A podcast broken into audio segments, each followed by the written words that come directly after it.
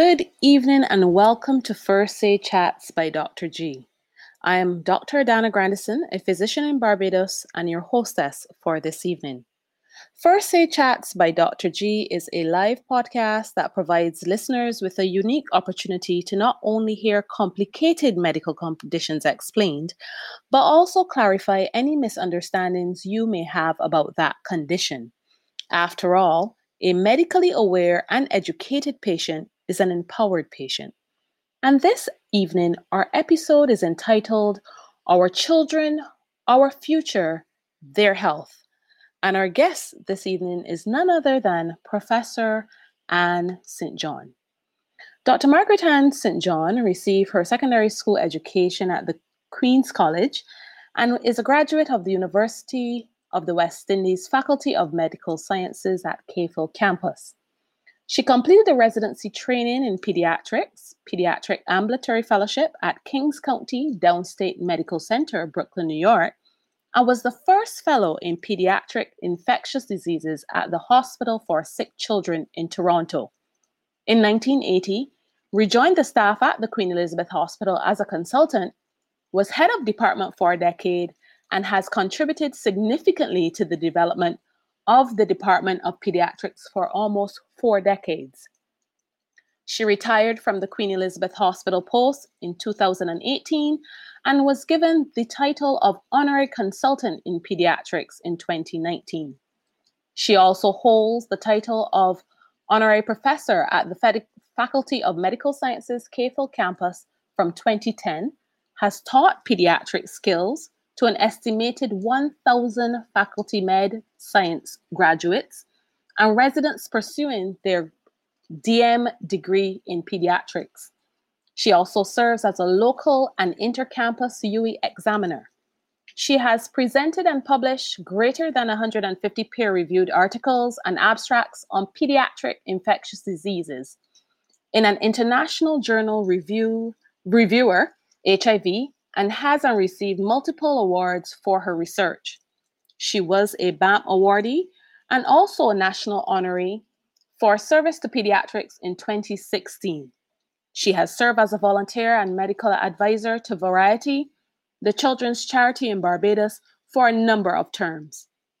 She has also served on other local children's charities and served for six years as a director of the Heart and Stroke Foundation, she is a founder, member, and consultant for the Youth Gym at Heart and Stroke Foundation Barbados and chief champion of Childhood Obesity Prevention Program and consultant of youth health with the Heart and Stroke Foundation of Barbados, pushing forward in the national effort.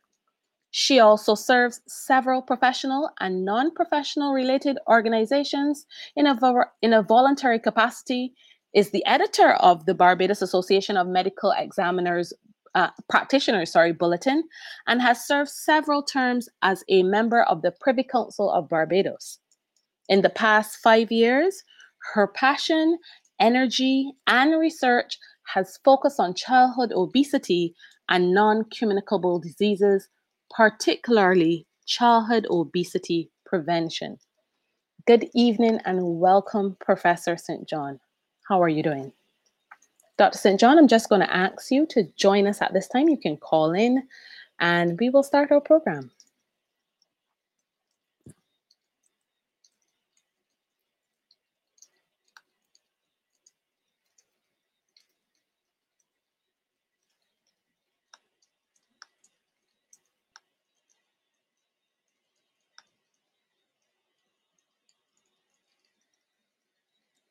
Professor, can you hear me? I can see you in the audience, but I'm not actually seeing you as a call-in feature.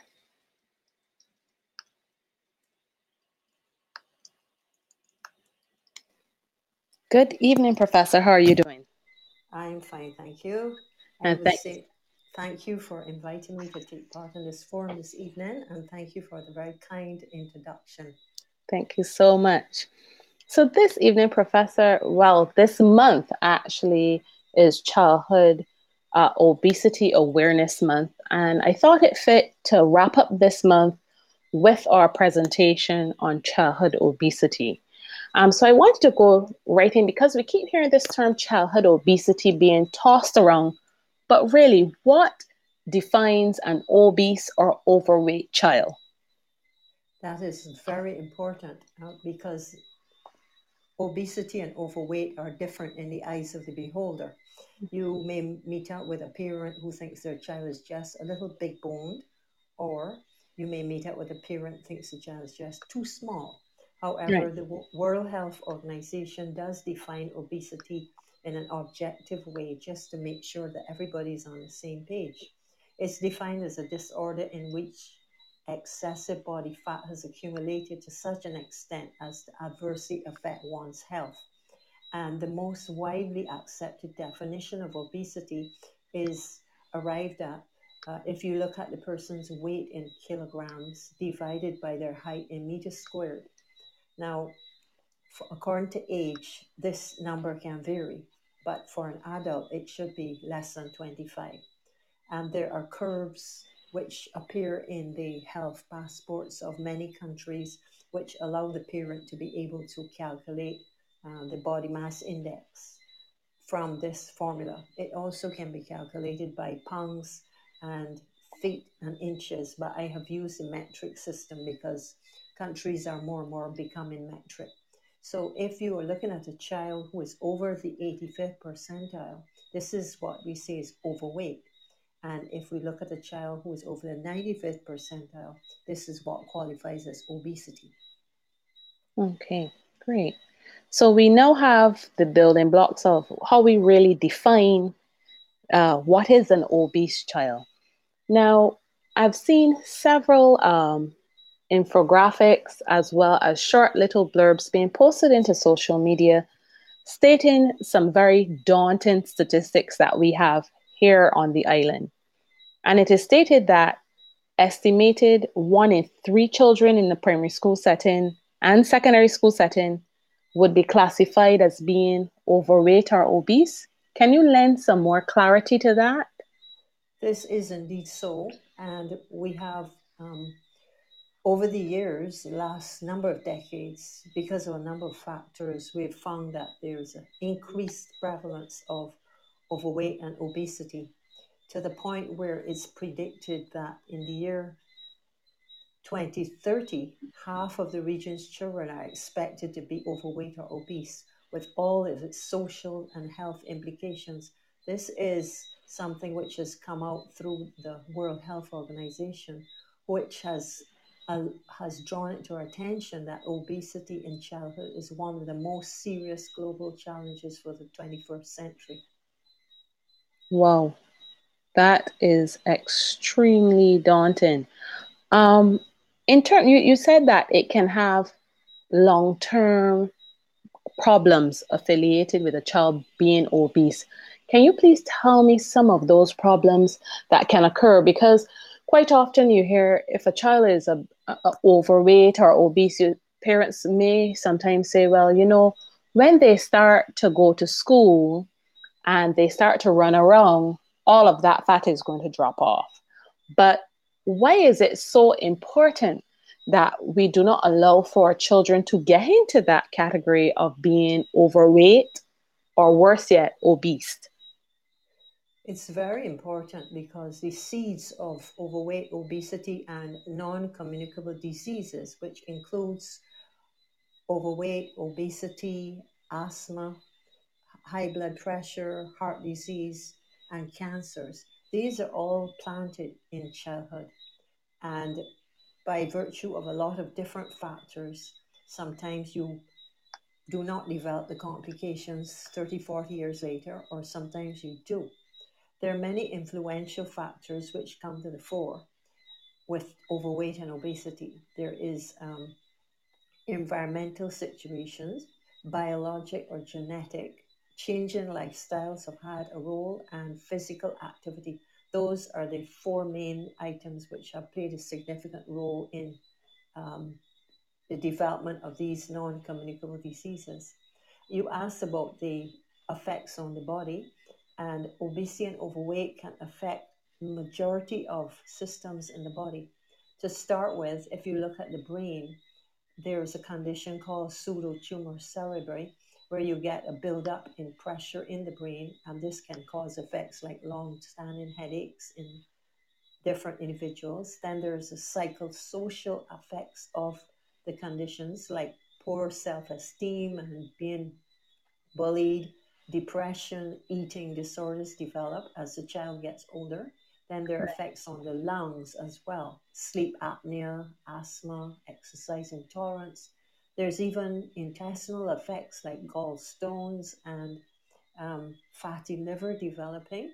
In the kidney, you can get hardening of different areas of the glomeruli and looking at the musculoskeletal system as you observe these um, students who are affected slipped epiphysis, which is the head of the big bone in your hip area.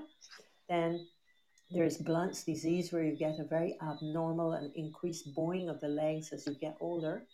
There's also forearm fractures and flat feet.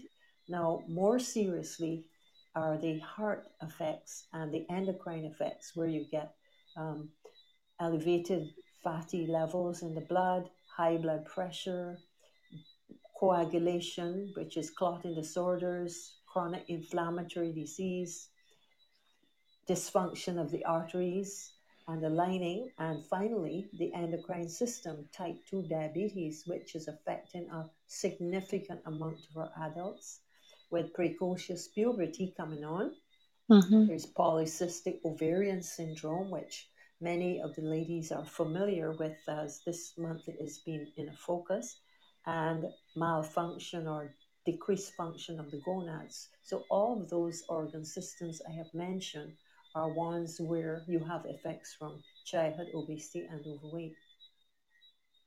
Now, you spoke about the influential factors, and you said that some of these influential factors are biological and genetic, but then there has been a change in lifestyle and physical activity and environmental factors as well. Certainly, Can you please break down exactly how they have played a part in actually driving this process? Yes. Um, first of all, I would like to explain something uh, when sure. you say genetic. Yes it's been shown scientifically that if you have a child born and both parents are of normal weight, there's a less than 7% chance of the child being obese and overweight. So that's where the genetic comes in. Um, if you have one parent who's overweight, there's a 40% chance of the child being overweight, obese. And if you have two parents, before that child is one day old, it has a chance, 80% chance of being overweight and obese. So this certainly stands out as important statistics that you have to control the obesity from young. And certainly during pregnancy, the weight gain of the mother and the final weight of the baby correlates significantly with the predictability of overweight and obesity later in life. So that's the genetic um, factors.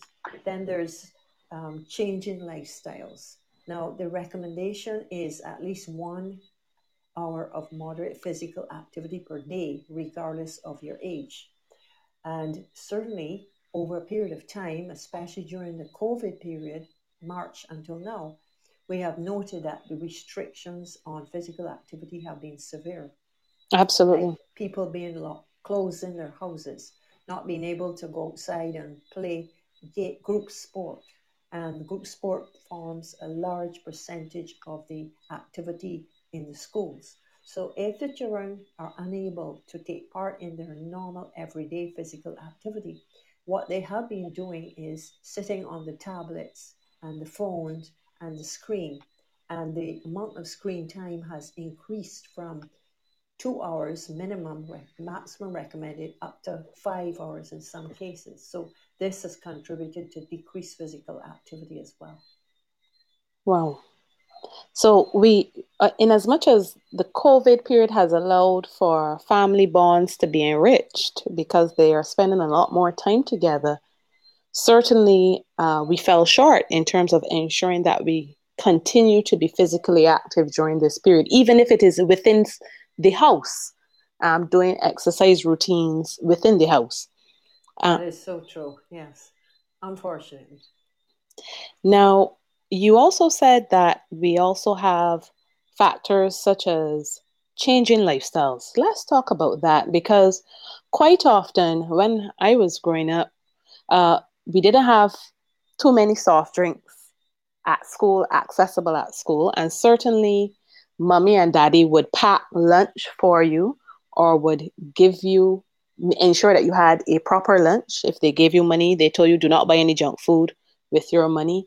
And certainly on an evening you always had something very solid and a well balanced diet to eat let's speak about what has changed in terms of the patterns that we're seeing in terms of food consumption on the island and also to speak about some of the concentrations and and um, the amount of sugar in some of our drinks now?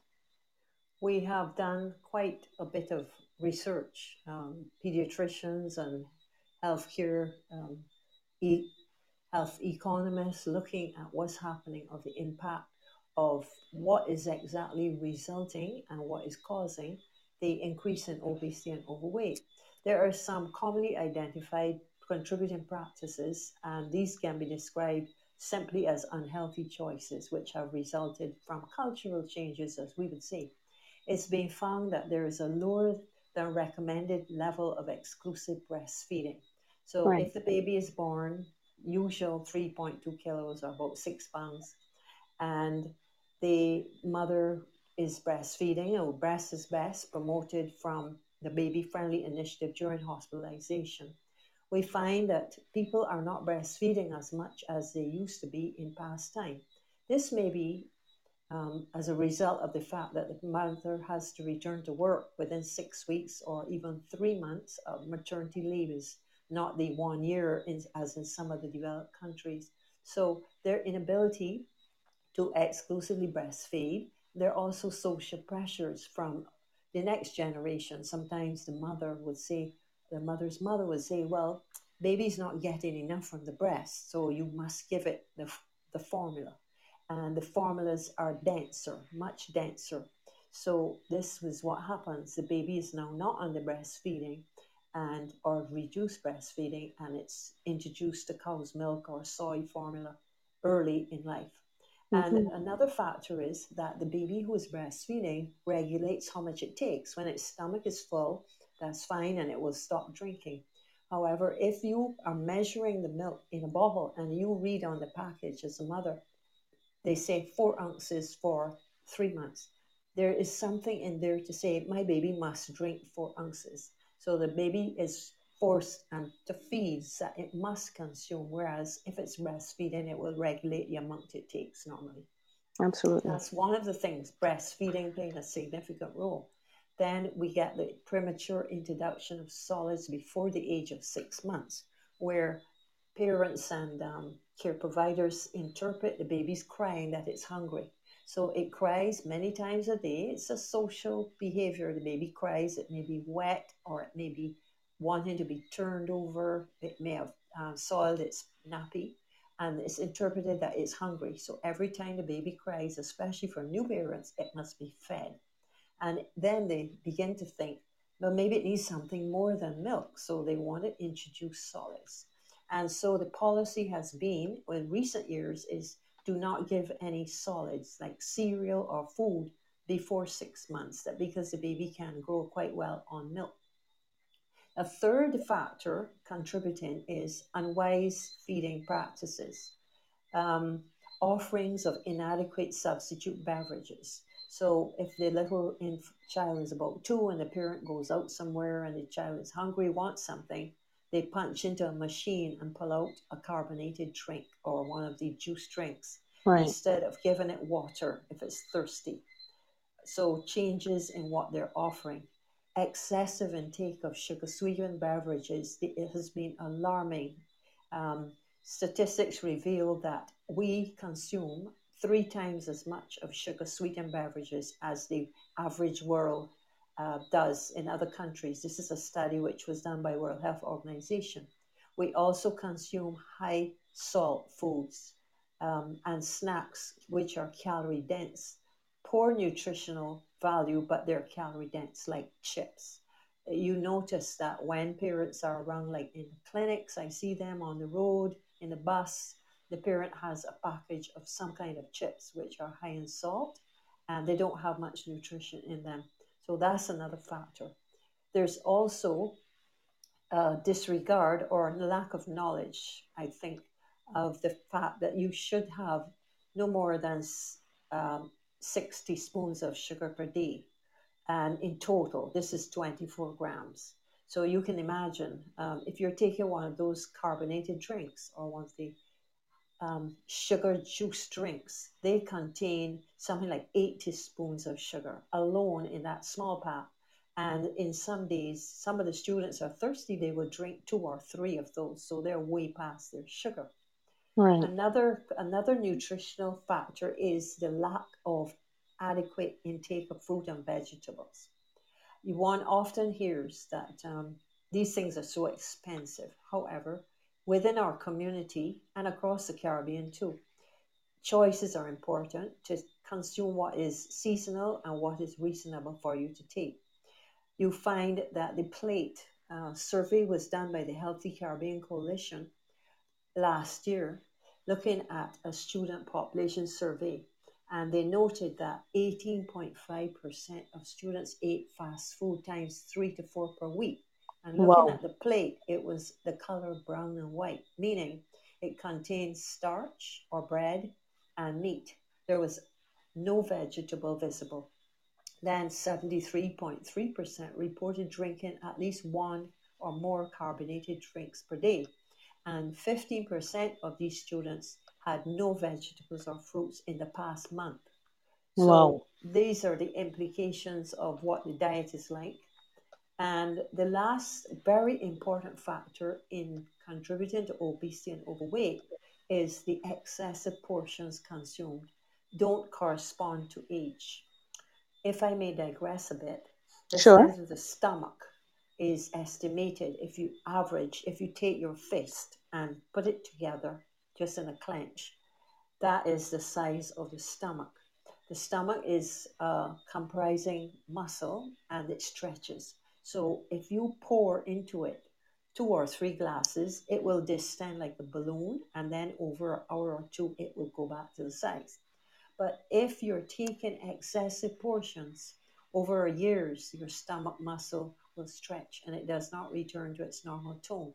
So I speak with the parents and explain to them think of little Mary's hand at three. Put up her hand and look at the size of her hand, which is clenched. That's the size of her stomach.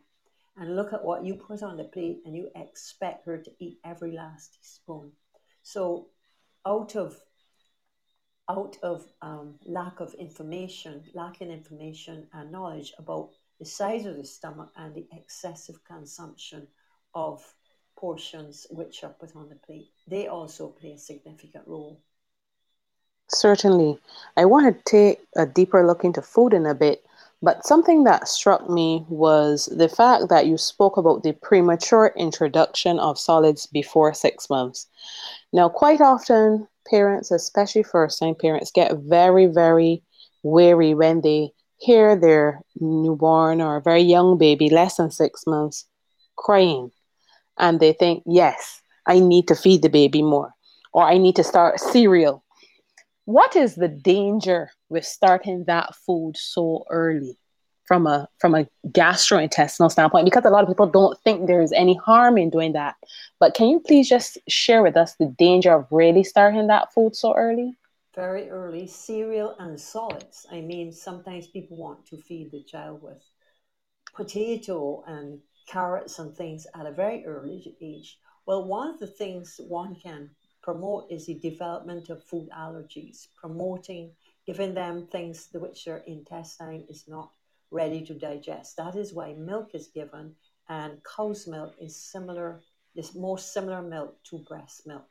It varies a little bit in the amount of fat and the carbohydrate in it. So cow's milk and failing cow's milk, if you are allergic, if the baby's allergic, then soy. But I need to put in a word, soy is not the first choice after the cow's milk because soy does not contain some of the nutrients which are required that are in the cow's milk. So given the cereal, you're loading up the child with heavy solute. And this is just promoting more and more starch in, in the system. And this is not the way which the child's body works, the infant's body works. So, what we try to do is just hold off on the solids until about six months.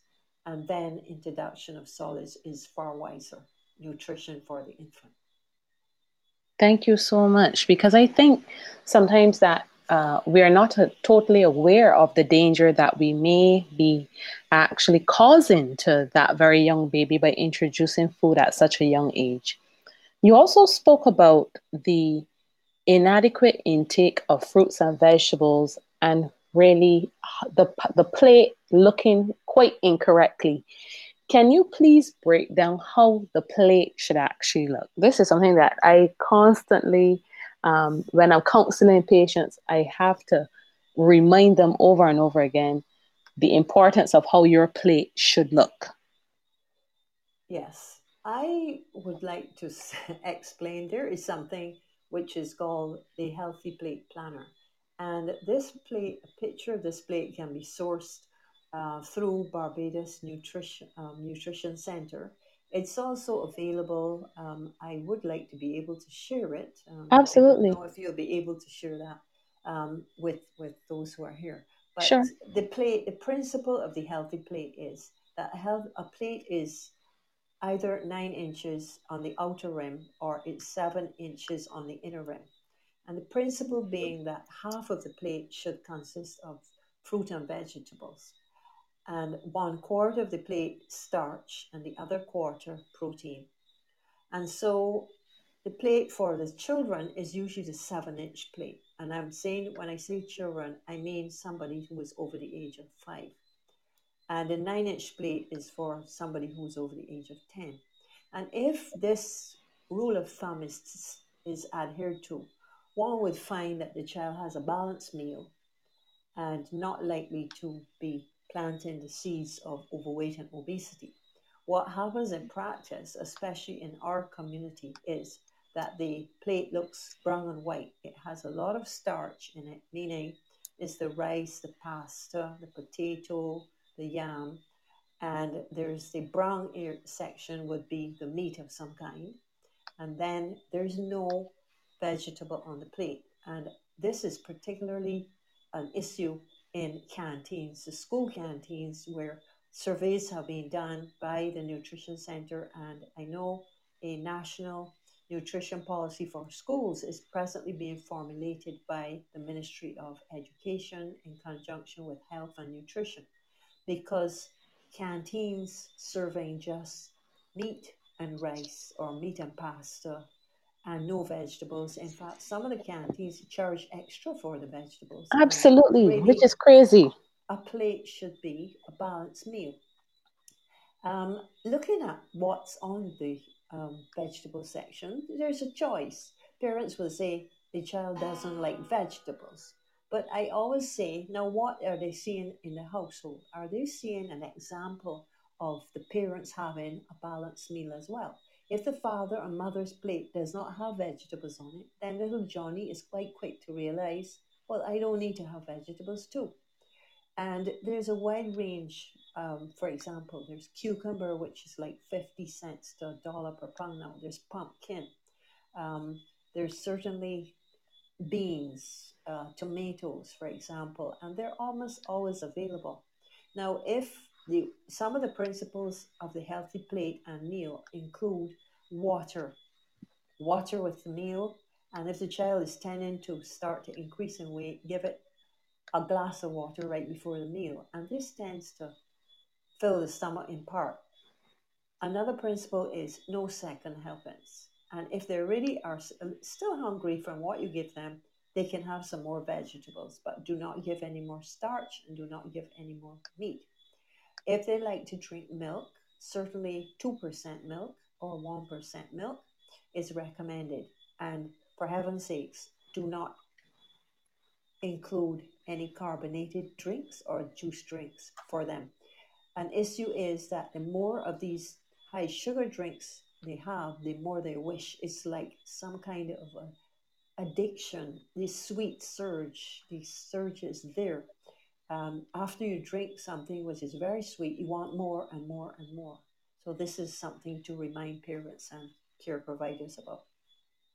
Certainly. We have a question here from our audience, um, LEW7003, and she asks Do you believe children should have no introduction to added sugar at less than a year? Yes, I do believe that. In fact, in training in pediatrics, we're taught do not taste the child's meals, do not add any sugar, do not add any salt. And that's not only under a year, that is don't add any and don't bring it to the table. Right. Because if it's at the table and the parent, the child sees the parent shaking the salt shaker, they will start to do it as well. And the baby foods, if you taste the baby foods which are commercially made, they don't have any sugar and salt in them. So we say to the parents, cook the food, crush the food, feed the baby the food. Do not taste it because you are now going to impose your taste, your palate on what the child should take. And this is how they cultivate an early dependency or liking for salt and sugar.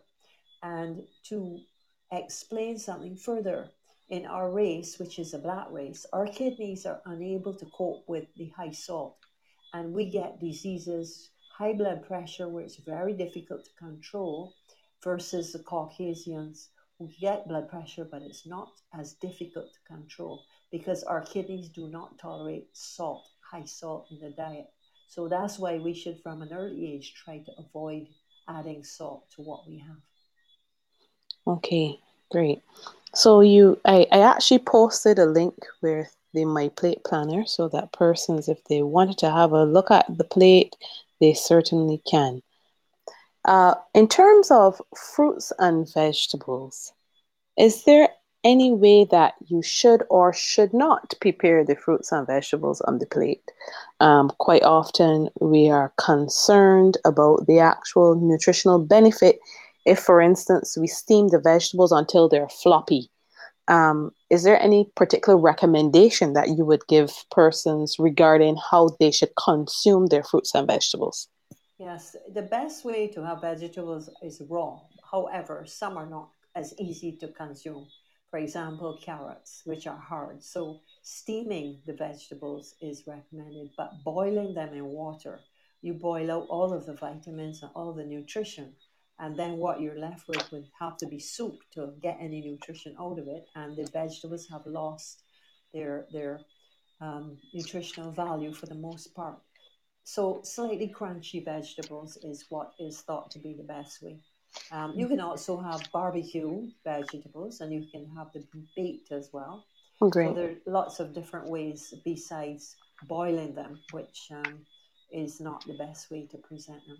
Certainly, um, Professor. You you spoke about some of the uh, non-communicable diseases that we have a challenge with here on the island.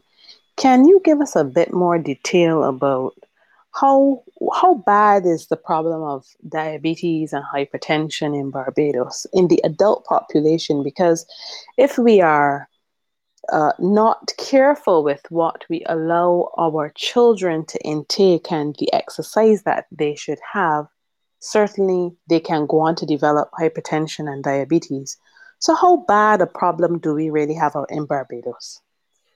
Barbados is rated as the diabetes capital of the world. I have heard it mentioned. I, not being an adult physician, right. I really can't give you fully accurate figures. However, it is known that once you've reached the age of 40, especially in women more than men, that Right. there is almost a 40% prevalence of diabetes, type 2 diabetes, and elevated blood pressure, hypertension in women in Barbados. And in men, it is not as large a percentage affected, but it's also at an alarming figure.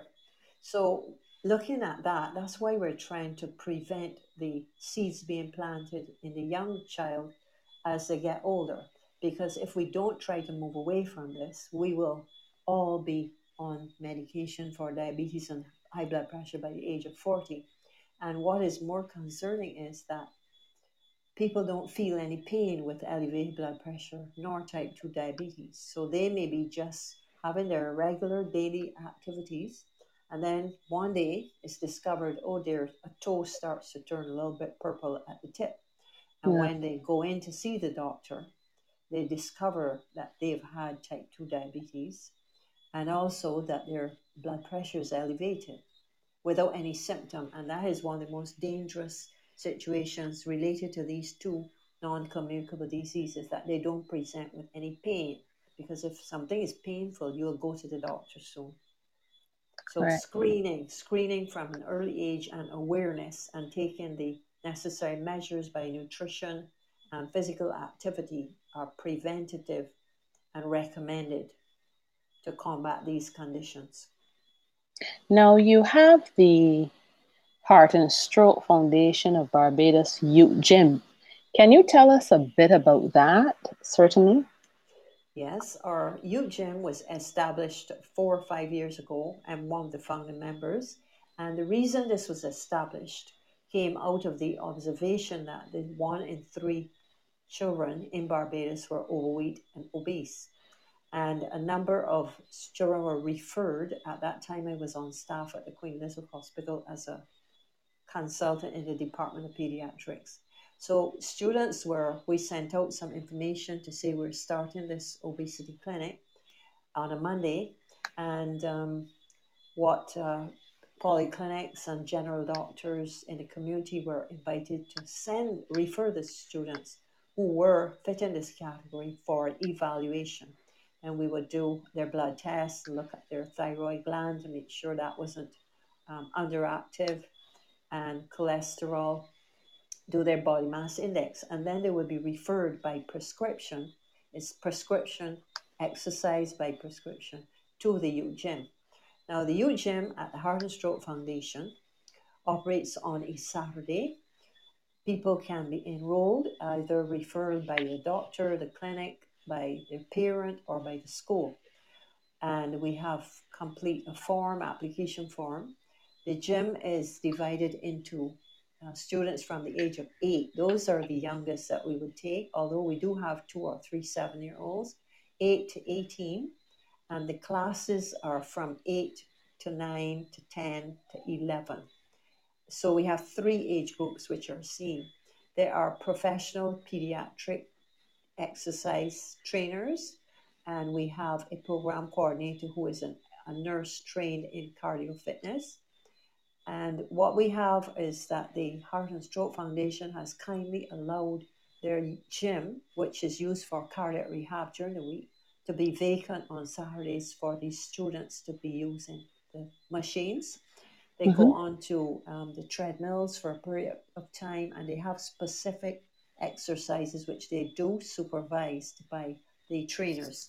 Then they go outside into the area of the yard and the driveways where there are no cars which are coming in and they do ball exercises and r- running fitness. So we had in total, we have an enrollment of 100 students now, and we have a, a small waiting list. Pleasing, this is pleasing to have a waiting list for something like this Absolutely. there is a lack of awareness of uh, parents and uh, care providers, even schools, that students are in need of this added activity um, in their lives.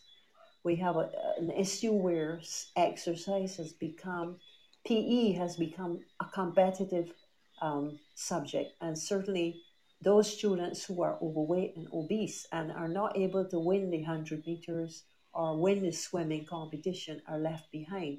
And too many of them are allowed to supply an excuse that they can't play games Absolutely. They won't want to play games or they are not able to play games. This should not be an acceptable excuse in our community and schools that students cannot play games unless they're not at school today because they're ill. I see we have another question here before I go on to talk about some of our local research that has been done. Um, we have a question again from Ellie. Good question. Taxing sugar sweetened beverages doesn't seem to have deterred children from drinking them. Any thoughts about what more can be done? Yes, we. Um, the first measure was recommendation of tax, and this was about must be five years ago or six now. Um, looking at taxing, and at that time, the administration, which was um, governing Barbados, did implement a ten percent tax, sugar sweetened drink tax. However, right. in contrast, across the Atlantic in the UK, they had on a 40% tax. And they did note um, in surveys that there was a decreased purchase, certainly, and presumably this is a decreased consumption in sugar sweetened beverages. I would refer back to the tax on tobacco. Now, many, many years ago, when lung cancer was very prevalent, there was a move to tax cigarettes. And it's been shown this is one intervention in public health which has been extremely successful. Putting a tax on cigarettes contributed directly to a decrease in cigarette smoking and also lung cancer. So, we, those of us who are lobbying um, Coalition Against Childhood Obesity, are still pushing for the tax on sugar sweetened beverages to be increased. We have been told by the since the government changed that they're not interested now in taxing people more, but we're still pushing for this to happen and hoping that the tax will be increased. There was a study which was published about three years ago, and a researcher here at the um, Sir George Alleyne Center did some research to show that after the 10% levy was put on the sweetened beverages, that the wholesalers noted a decrease in purchase of the beverages. So it did work to some extent. Good.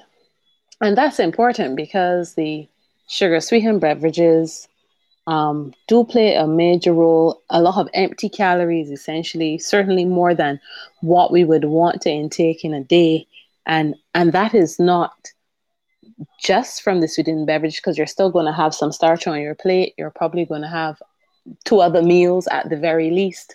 Um, so by the time you have consumed your sweet soft drink, you are essentially over your limit for the day. Um, you started to speak about some of the research that was done, and I wanted you to continue in that vein um, to tell us about what were some of the uh, thoughts among parents in terms of actually creating a healthy school food environment? Yes, the Heart and Stroke Foundation Barbados commissioned a CADRES poll back in. The results were per, um, published December 2018. And looking at about six different parameters, it was a scientifically um, performed study selecting parents. And it, some of the findings I will share included that 88% of parents were in favor of maintaining healthy school meal nutrition standards because they were convinced that the school meal standards is not adequate right now. Right. And 72% um, recommended, and they were of the opinion that there should be a restriction of unhealthy foods and beverages sales within the schools. This, this is, is a, the, Yes. Pardon me, not to cut you off. This is a complete restriction that they were in favor of. Yes, restricting Absolutely. unhealthy food and beverage Great. sales within the schools. And 73% thought that there should be a restriction of unhealthy food and beverage advertising, which plays Very a good. major role. The marketing, the subtle marketing. For example, you find um, book covers being supplied by commercial companies that sell food and beverages and sports events like the BSAC and being sponsored by an energy drink um, wholesaler. because they then give the drinks to the students at, for on sports days. So if you keep seeing something in front of you, you sort of become brainwashed and you sort of see it and you want it. And those high energy drinks, as I said before, give you a sugar surge and you want more. Now, something, other findings of this study, um, polling parents, 93% of parents definitely wanted clean drinking water within the schools. They didn't want to see these sugar sweetened beverages anymore. They wanted coolers, they wanted water itself being sold within the schools.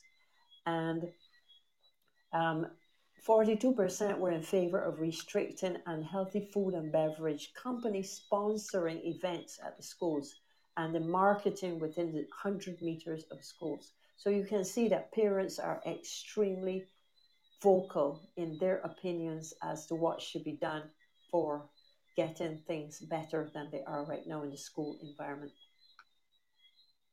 And and that's important that we actually have buy-in from parents because when children leave school on a day, they're predominantly at home with their parents. And and certainly if we're getting healthy environments being set up at school, um, that's half of the battle because they're there, they're there for quite a bit during the day. And then if we have a healthy environment set up at home, that actually helps significantly reduce the incidence of over be, ch- children becoming overweight and obese. Um, we all you also uh, had um, another program called the Model Schools Project. Can you tell me a bit about that? Yes, the Model Schools concept was to invite a number of schools to participate in a pilot project from this was about a year and a half ago for childhood obesity prevention. And the Heart and Stroke Foundation was sponsoring, along with some donors who gave some funds, to look to see what could be done in a pilot project. Now, um, invitations were sent out to schools. There are about 70 primary schools and about 23 secondary schools and government secondary schools. And we also invited private schools. So schools were accepted on a first come, first served basis. In other words, who accepted first then became the six model schools. There are four secondary schools and two primary schools, one private. And approach was made to the principals to sign on to a memorandum of understanding and these principals were very amenable. They agreed that we have to do something about childhood obesity. So, banning the sale and marketing of sugary carbonated drinks and restriction of the sale of other sugary drinks, such as boxed juices. So, the study, um, the project progressed, and the model school principle was to support policy implementation by the administration. Now, it's been found that a long time people have been talking and trying to in, invite and persuade people, but you must have policy implementation and legislation to follow. Otherwise, you will not get cooperation and make progress. There was a sensitization of principals and teachers, education of parents at the schools, ongoing vendor education and training by a nutrition team, meaning that you don't want to ban vendors at the school. You want to have vendors, but have them have nutritious things on their tray instead of selling high salt, high sugar snacks that they sold something different like apples and grapes instead of potato crisps and potato chips and sugar cakes. And reaching out in educational activities also to educate the students.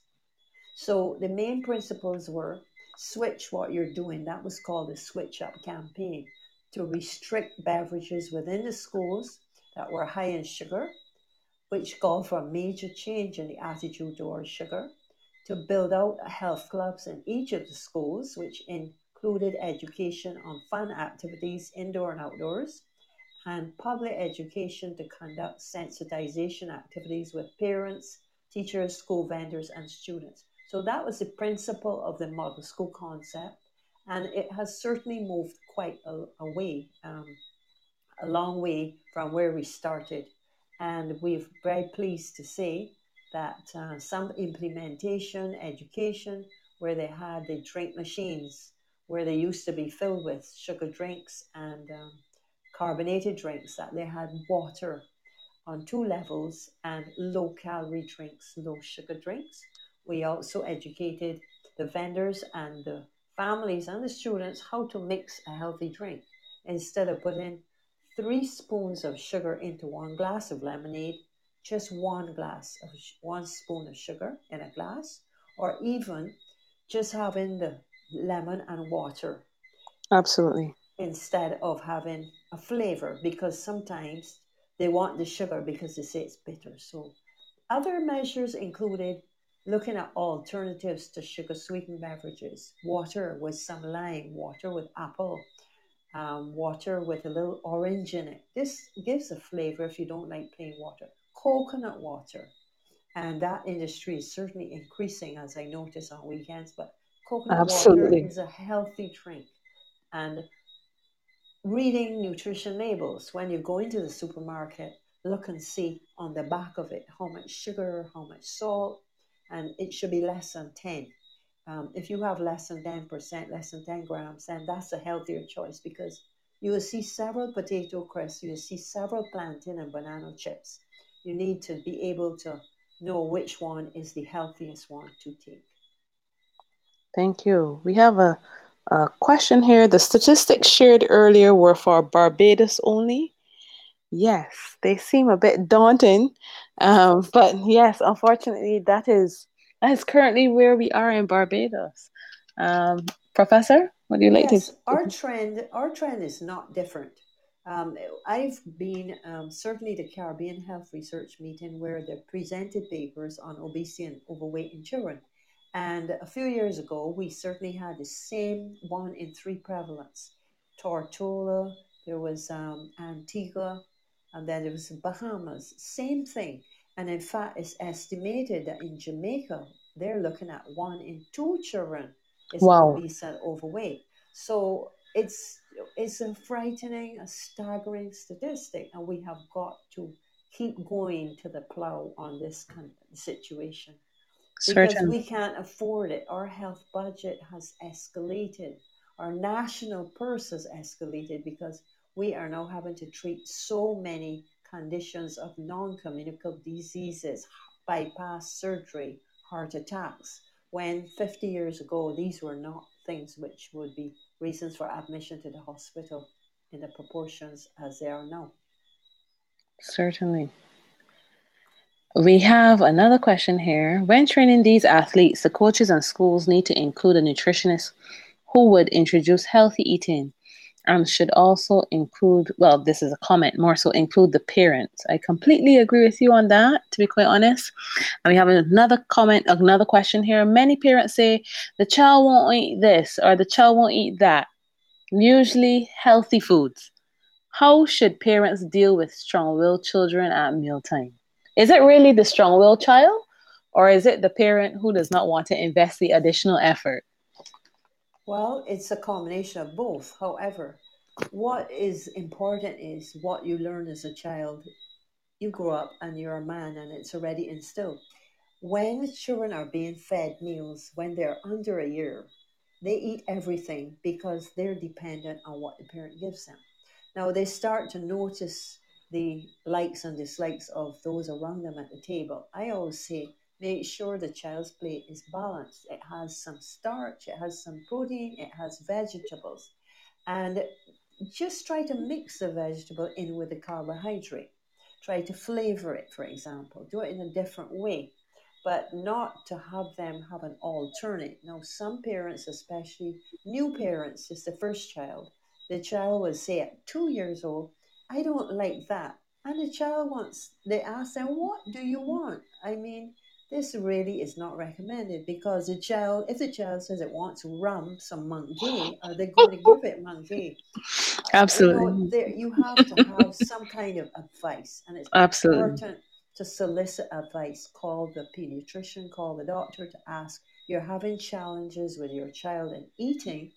What would you suggest? Because a little bit of experience and advice can go a long way.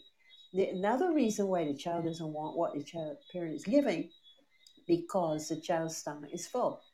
Many children after school on afternoons, when they're collected, they're really hungry at about 2.30 and the parent will stop at a shop or they'll have something for them. They eat some potato crisps or they have apple or something. So when they get home at five o'clock, they're not hungry because their stomach is still full. And then there's a fight between the parent because then maybe granny has cooked dinner and she wants them to eat everything.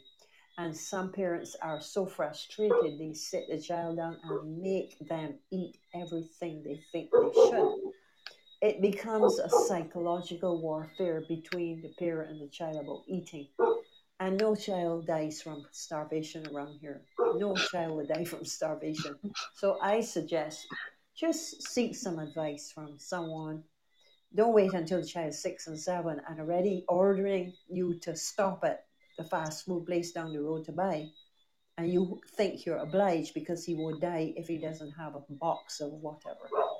Certainly, which is a, a I think a, a trap that sometimes parents fall into where the child asks for the fast food and they may start a few tears and then the parent feels very guilty and they stop and what initially started off as fast food um, as a treat once every blue moon becomes fast food every evening Yes. you know parents um, use it to mani- manipulate. If you don't do this, I won't take you to wherever to get whatever. That's the thing about it. You never children with food because it comes back to haunt you. we have another question here how healthy is artificial sugar like splenda That is indicated for just the indications that it says diabetes, but generally speaking, you should not. In fact, one of those pills contains a lot of sugar, but it's a substitute. So, what you want to do is try to reduce your addiction for the sugar. And over the years, we've had an agreement, a national communicable diseases, and cutting down on the amount of salt and sugar in the bread. You may not notice it, but they're gradually there. cutting down the amount of content there. which is good. Um, we have you spoke about reading nutritional labels, and I wanted you to before we wrap up because we have literally two more minutes. Um, tell us about how sugar can be disguised on those labels because I I I don't think that persons are always aware um, that the sugar is there because they don't see sugar. Sugar, and cer- certainly the biggest one is corn syrup solids. If you go tomorrow, if you're at home, you have any of those pet drinks, those um, little juice drinks, turn it around and read, and you'll see first thing corn syrup, you see water, flavoring, corn syrup solids. So that is a complex sugar which is broken down into simple sugar. It doesn't say sugar as such because when you see sugar written, it's usually cane sugar or sucrose. But corn syrup solids is a huge portion of the amount of carbohydrate in the drinks. Sure. Now, Professor, in the last minute, do you have any takeaways that you can give us before we sign out tonight? Certainly, I have five main things I would like to share. Balance what students eat and do. Um, ensure they have at least one hour of adequate moderate exercise per day. Restriction of screen time to two hours and adequate portions of food on their plate. Read labels, looking for less than 10% of sugar and fat content. Choose healthy, low salt snacks such as fruits, vegetables, or chips alternatives. And look for lower calorie drinks. S- Replace your sugar sweetened beverages with water. That is very important. Water is very, very important. Parents say, but she drinks water. I said, instead of. Don't buy them. If you don't have them in your cupboard, then they won't buy them. Um, they won't be able to drink them. And at school, the schools are certainly going, when the nutrition policy is implemented, the schools are not going to have these sugar sweetened drinks available either. Great, and I'm I'm really happy that you brought up as the last po- as a point early in the the show to use fruits and vegetables that are in season. And I have placed uh, a few links within the actual chat um, for some of the local farms in Barbados where you can get fruits and vegetables very, very, very reasonable because you're buying directly from the farm. Mahine Country Farm, the produce box, some of them even deliver, like the produce box, Vegco Farm Shop, and certainly we also have Green Dreams Farm in Barbados. Um, these are some of the a few of the farms that you can find on Instagram or on the internet, certainly where you can access healthy foods at reasonable costs. Because remember, our children are our future, but it's their health. And I want to say thank you so much uh, Professor St. John, for coming on the show this evening and giving us all of the wisdom or some of the wisdom that you have because you have a wealth of knowledge uh, behind you. And I also wanted to say thank you very much to our listeners who have participated in the message blog, asking your questions. And once again, I encourage all of you out there to follow us on Podbean and Anchor and join us next week on First Aid Chats by Dr. G closing the gap. Thank you so much, Professor. Thank you. It's been a pleasure being here. Thank you.